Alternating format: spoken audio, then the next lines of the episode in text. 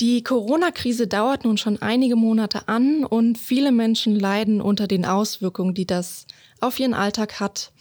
Der ein oder andere mag vielleicht sogar Freunde oder Familienmitglieder haben, die besonders zu leiden scheinen, traurig sind oder gar depressiv sind. Darüber, was die Corona-Krise mit unserer Psyche macht, spreche ich heute mit dem Psychiater und Stressforscher Professor Dr. Master Atli.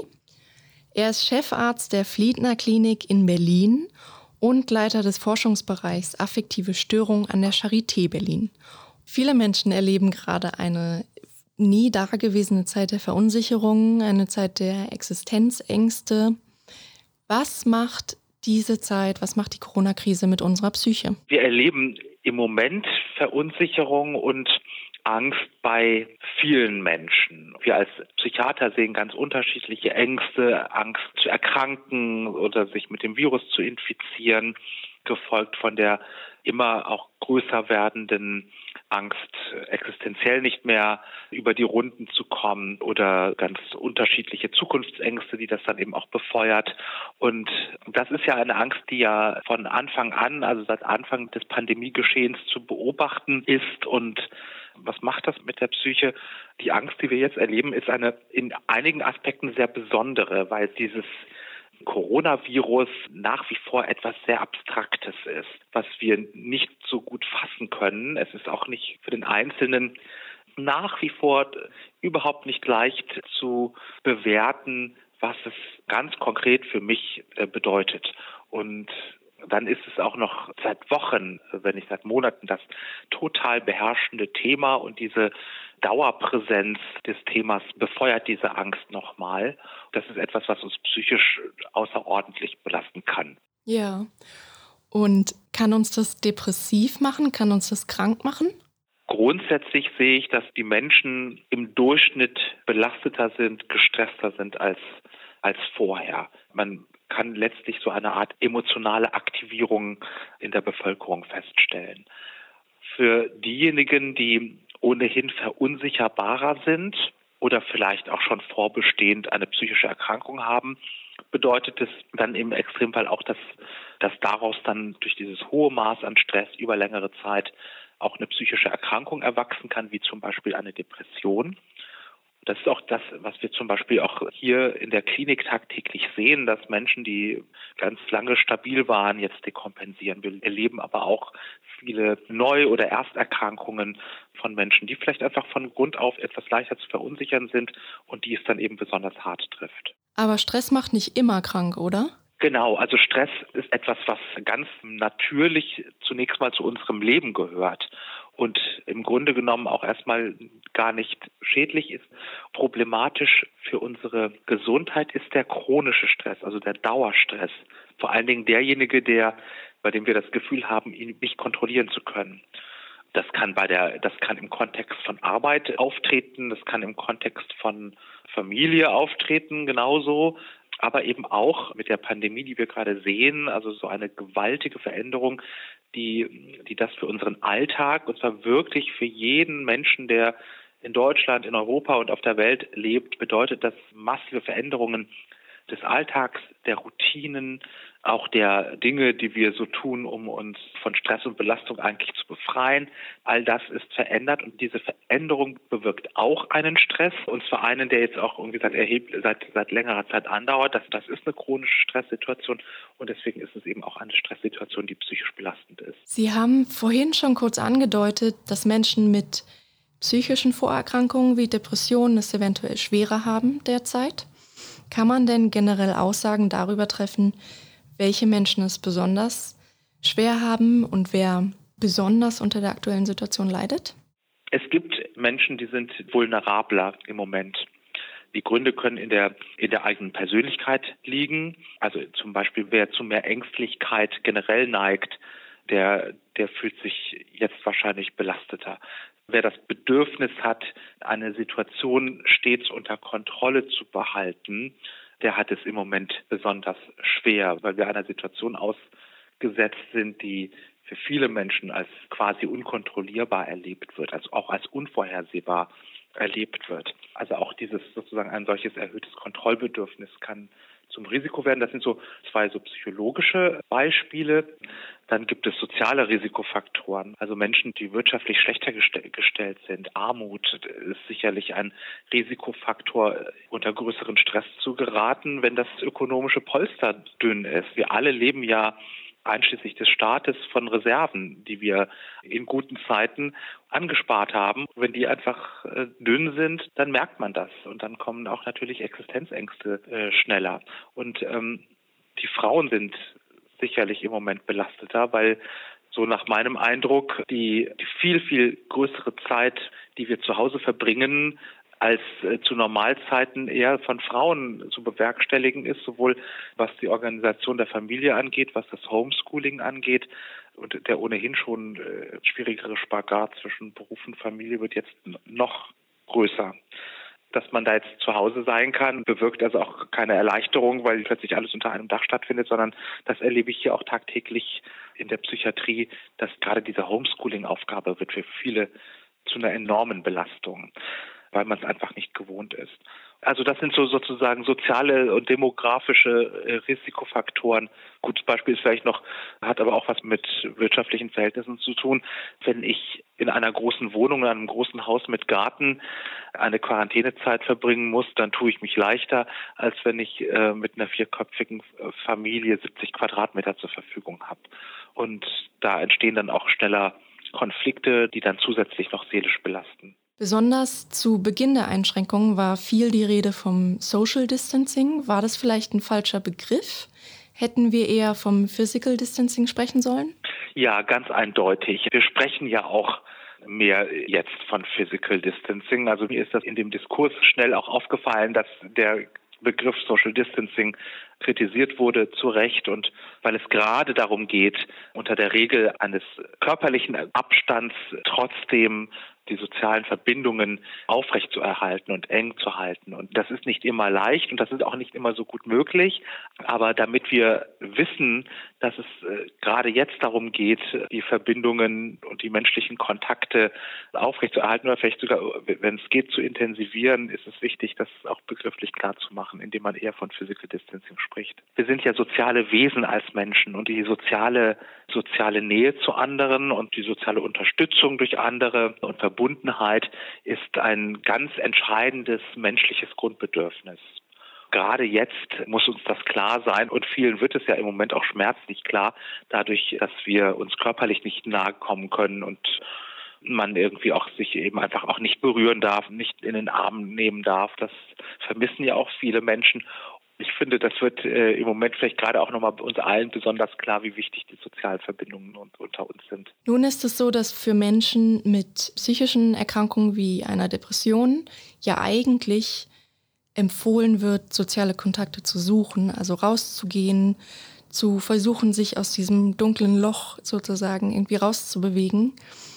Heißt das, dass all die Empfehlungen, die wir gerade ja auch noch viel befolgen, dass die kontraproduktiv sind für solche Menschen? Absolut. Und das ist auch in der Tat auch eine Schwierigkeit, die wir im Moment meistern müssen und dass gerade die Dinge, die die Menschen mit verschiedenen psychischen Erkrankungen, zum Beispiel Depressionen, helfen, wieder auf die Beine zu kommen, nämlich den Kontakt zu anderen Menschen zu suchen, sich sozial zu verbinden mit anderen. All das ist jetzt nicht möglich und das ist etwas, was, was Menschen mit zum Beispiel mit Depressionen gerade besonders belastet. Und ich erlebe hier, seitdem wir die Pandemie haben, auch viele, die, die gerade deswegen, denen es deswegen wieder schlechter geht oder die deswegen aus dem Gleichgewicht kommen, also Menschen mit Depressionen, die aus dem Gleichgewicht kommen, weil sie mit der Isolation nicht umgehen können. Und wir haben dann im, im Moment tatsächlich bei vielen Menschen auch ein großes Einsamkeitsproblem. In Deutschland gehen bei 90 Prozent der Suizidfälle Erkrankungen wie Depressionen, Angsterkrankungen oder auch Suchtprobleme voraus. Sehen Sie die Gefahr eines Anstiegs an Suiziden im Zuge der Corona-Krise? Das ist etwas, was wir als Psychiater mit großer Aufmerksamkeit und auch mit Sorge beobachten, denn wir sehen, die psychische Belastung ganz generell in der Bevölkerung wächst. Wir sehen, dass das besonders trifft diejenigen, die psychisch labiler sind oder vielleicht eine, eben eine Vorerkrankung haben. Und wir sehen, dass die Menschen sich schwerer tun, nach Hilfe zu suchen als in Normalzeiten. Also Menschen bleiben im Moment eher zu Hause. Das gilt ja nicht nur für psychische Erkrankungen oder Depressionen, sondern auch Menschen mit, mit Herzinfarkten und Schlaganfällen bleiben im Moment ja eher zu Hause und machen das dann dort mit sich aus. Und, und bei der Depression ist es eben deswegen besonders gefährlich, weil es eben auch ein Suizidrisiko gibt. Die Entwicklung lässt sich im Moment noch nicht so ganz absehen, aber die Befürchtung gibt es zumindest. Der Rechtsmediziner Michael Zirkus von der Charité Berlin, der sprach im RBB über sogenannte Corona-Suizide ähm, und stellt die Diagnose Selbsttötung aus Angst vor dem Leben in Zeiten von Corona. Wie würden Sie diese Diagnose einordnen? Wir wissen jetzt bei diesen acht Fällen nicht, wie die psychische Gesundheitssituation dieser Menschen sonst war. Aber, also nach all dem, was wir ja jetzt schon besprochen haben, kann man sich theoretisch vorstellen, dass diese psychische Belastung durch die momentane Situation dann letztlich ein vorher schon gefülltes Fass zum Überlaufen bringt. Und damit sozusagen einfach auf eine psychisch labile Situation das noch als zusätzlicher Stressor kommt und dann bricht eine Erkrankung aus, die dann eben auch dramatisch, tragischerweise dann einen, in diesen Fällen einen Suizid zur Folge hat.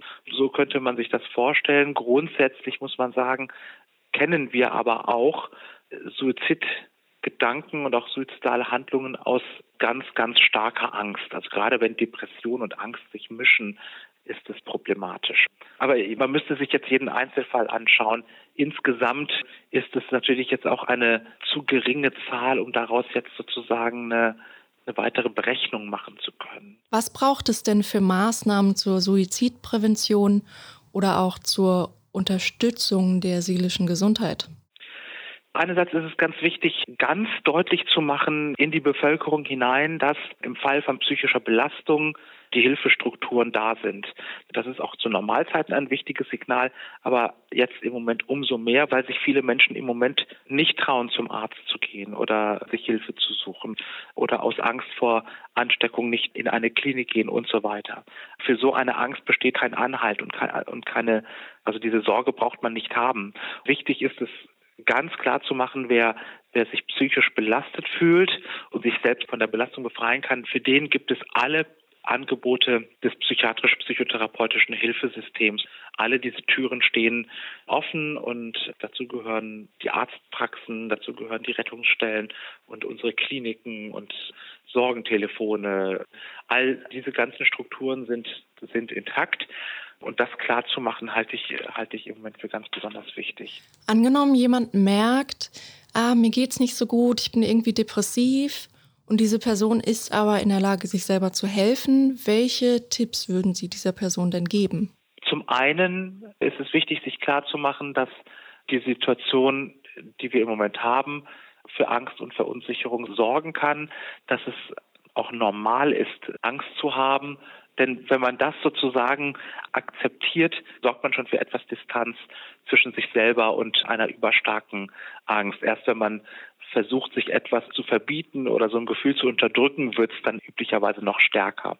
Also erstmal das Akzeptieren, dass man sich unsicher fühlen kann und dann hilft es vielen, sich mit anderen darüber zu verständigen, also mit Familienangehörigen zum Beispiel oder Freunden und dadurch einen Perspektivwechsel zu erreichen. Und wenn ich merke, wie jemand anders vielleicht einfach eine andere Haltung an den Tag legen kann, mehr Besonnenheit an den Tag legen kann, dann kann das auch schon sehr beruhigend sein.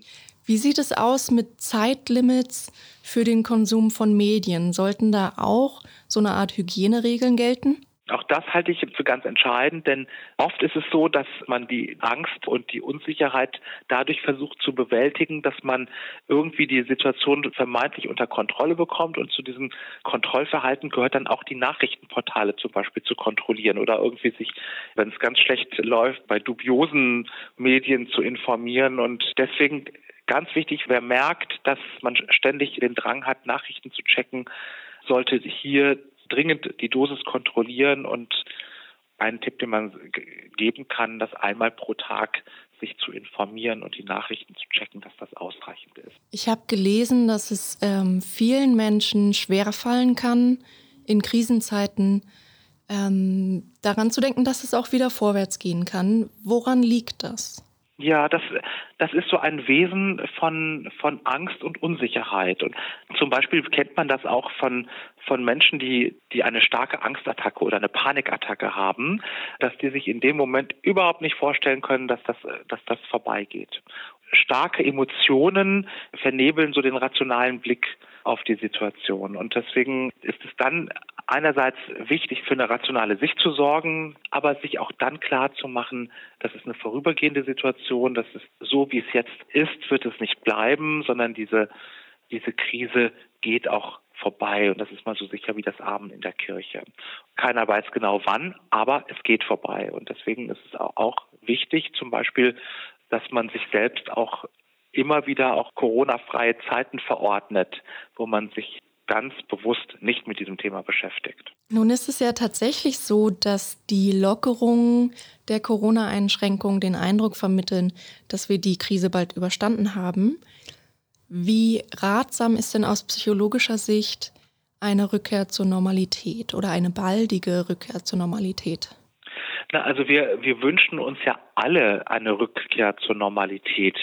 Also ich glaube wirklich jeder Mensch ausnahmslos wünscht sich irgendwie das alte Leben auch wieder äh, zurück, zumindest die positiven Aspekte davon. Und was ich auch im Moment sehr viel erlebe dieser Tage ist Verunsicherung angesichts der Lockerungen, weil man nicht genau weiß, wie man es bewerkstelligen soll oder ob das vielleicht schon zu viel ist. Viele haben Angst, dass es, dass die Lockerungen zu weit gehen. Ich bekomme mit, dass, dass viele verunsichert sind, weil die Menschen draußen eben nicht mehr so auf Abstand achten oder weil es einfach betriebsamer wird auf den Straßen, weil es voller wird. Gerade so in einer Stadt wie Berlin merkt man das ja dann gleich deutlich, wenn es dichter und, und belebter wird. Und das empfinden viele im Moment schon auch als bedrohlich, weil eben das Virus natürlich auch noch da ist. Insofern ist das jetzt im Moment auch nochmal so eine doch neue Welle von Verunsicherung, die so seit einigen Tagen da ist. Würden Sie sagen, Menschen sind misstrauischer geworden? Ja, na, na klar, wenn man, wenn man andere Menschen als potenzielles Risiko für einen selbst betrachtet und als potenzielle Infektionsquelle ansieht, dann sorgt es ja auch für Misstrauen. Und Gesichter, die hinter Mund-Nasen-Schutzmasken stecken, eignen sich leider auch nicht dafür, besonders viel Vertrauen auf emotionaler Ebene hervorzurufen. Das ist einfach so. Aus einer ganz menschlichen Sichtweise ist es so.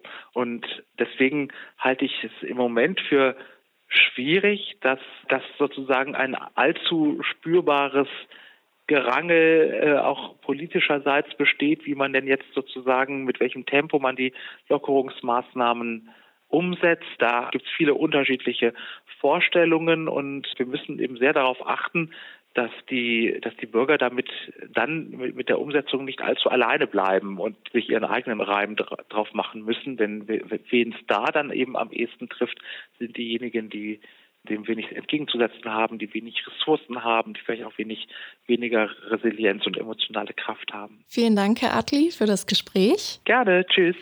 Und ich möchte an dieser Stelle unbedingt auf psychologische Hilfsangebote hinweisen.